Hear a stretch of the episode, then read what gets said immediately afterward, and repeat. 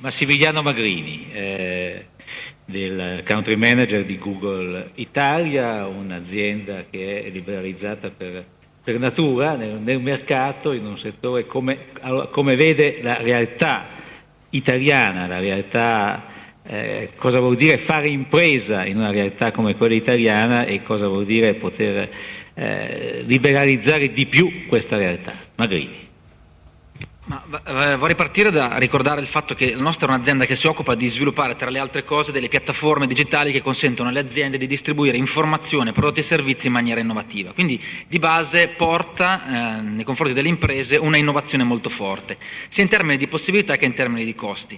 Quello che vediamo, se osserviamo a livello eh, europeo, per esempio, il tasso di adozione di queste piattaforme, ci rendiamo conto che c'è una differenziale di velocità di adozione di queste piattaforme tra paesi e all'interno dei paesi tra industrie differenti. E la differenziazione è principalmente dovuta al grado di apertura, liberalizzazione e competitività di quel mercato o di quel singolo eh, compartimento di mercato di industria all'interno del paese. Quindi questo è estremamente importante. Quello che abbiamo visto è che maggiormente aperti, liberalizzati e competitivi sono i mercati, maggiore è la tendenza delle aziende a voler innovare, a voler utilizzare queste piattaforme in maniera innovativa. Un esempio banale, ma che, che, che, è venuto dall'esperienza di tutti i giorni, è che ogni qualvolta c'è un tentativo da parte di un sistema economico di liberalizzare, di aprire, di rendere più competitivo un sistema, automaticamente, in termini molto eh, rapidi, esiste un processo di apertura e di utilizzo di, di, di piattaforme di questo genere in maniera immediata.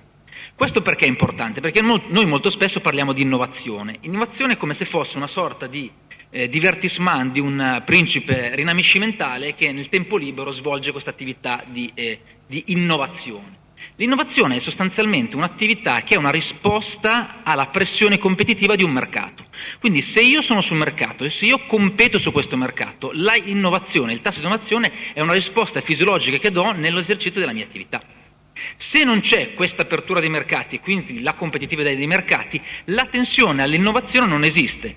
Esiste invece un po' quell'immagine che viene rappresentata nell'indice di questo mulo che è un po' legato sostanzialmente alle pratiche che ha sempre svolto e che non ha lo stimolo a voler pensare in maniera innovativa a tutto quello che avviene e tutto quello che si potrebbe fare semplicemente cambiando il modo di pensare.